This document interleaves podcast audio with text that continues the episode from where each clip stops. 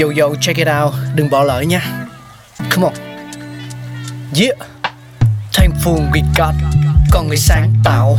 Mà sống dồi dào. Tình tuổi trời sao vương cao là tích tắp. Phát minh đầy ắp xây đắp tương lai. Có một không hai nhưng liệu có ai còn nhớ dùng? Xin được gửi lòng biết ơn vô hạn đến những con người không ngừng sáng tạo, mang đến những phát minh mới thay đổi cuộc sống. Thankful we got.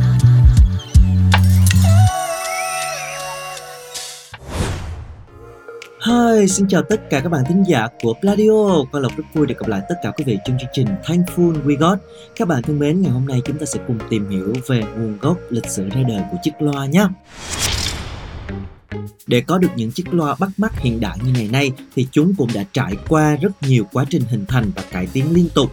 Trong những năm qua, lĩnh vực tái tạo âm thanh trên thế giới đã có những bước nhảy vọt về công nghệ, từ công nghệ analog sang công nghệ digital, từ đèn điện tử sang transistor rồi mạch tích hợp.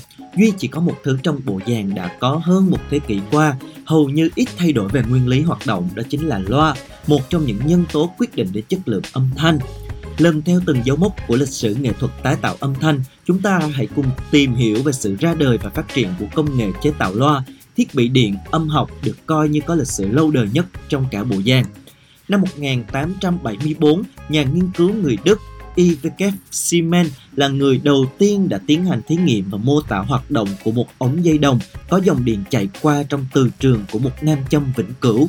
Với nghiên cứu này, ông đã được cấp bằng sáng chế tại Mỹ sau gần 3 năm tiếp tục hoàn thiện các ứng dụng, Siemens đã đăng ký sáng chế độc quyền về chiếc loa đầu tiên trên thế giới, có một màng giấy nối với một cuộn dây chuyển động.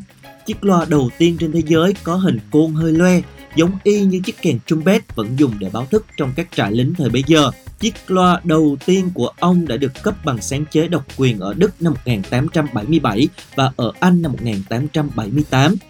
Đến năm 1901, sau gần 30 năm kể từ khi Siemens phát minh ra chiếc loa đầu tiên, John Straw đến từ Anh mới hoàn thiện màng loa giấy bằng cách gắn màng loa giấy vào một vành gân có rãnh mà bây giờ người ta gọi là gân loa.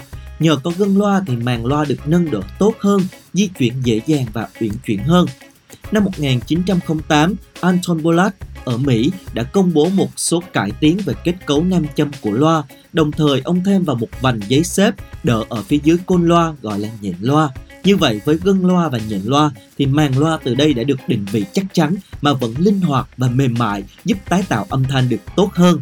Năm 1911, Edwin Ritham và Peter Jensen đến từ Mỹ đã sáng chế ra chiếc loa điện động hoàn hảo đầu tiên trên thế giới với thương hiệu Manavox. Chiếc loa này không sử dụng nam châm vĩnh cửu mà dùng một nam châm điện để tạo từ trường cho loa. Rất nhiều hãng sản xuất loa của Mỹ cũng sử dụng nguyên lý tạo từ trường như hãng này từ một vài tên tuổi danh tiếng từ đầu thế kỷ 20 đã trở thành huyền thoại thì nay làng loa trên thế giới đã hiện diện vô số những gương mặt sáng giá tiêu biểu cho những hãng loa trẻ tuổi đầy tiềm năng và sáng tạo trở thành một vật dụng rất được ưa chuộng để chúng ta có thể thưởng thức những giai điệu, những âm thanh rất hay đúng không ạ? Cảm ơn các bạn đã lắng nghe. Hẹn gặp lại các bạn ở những tập tiếp theo.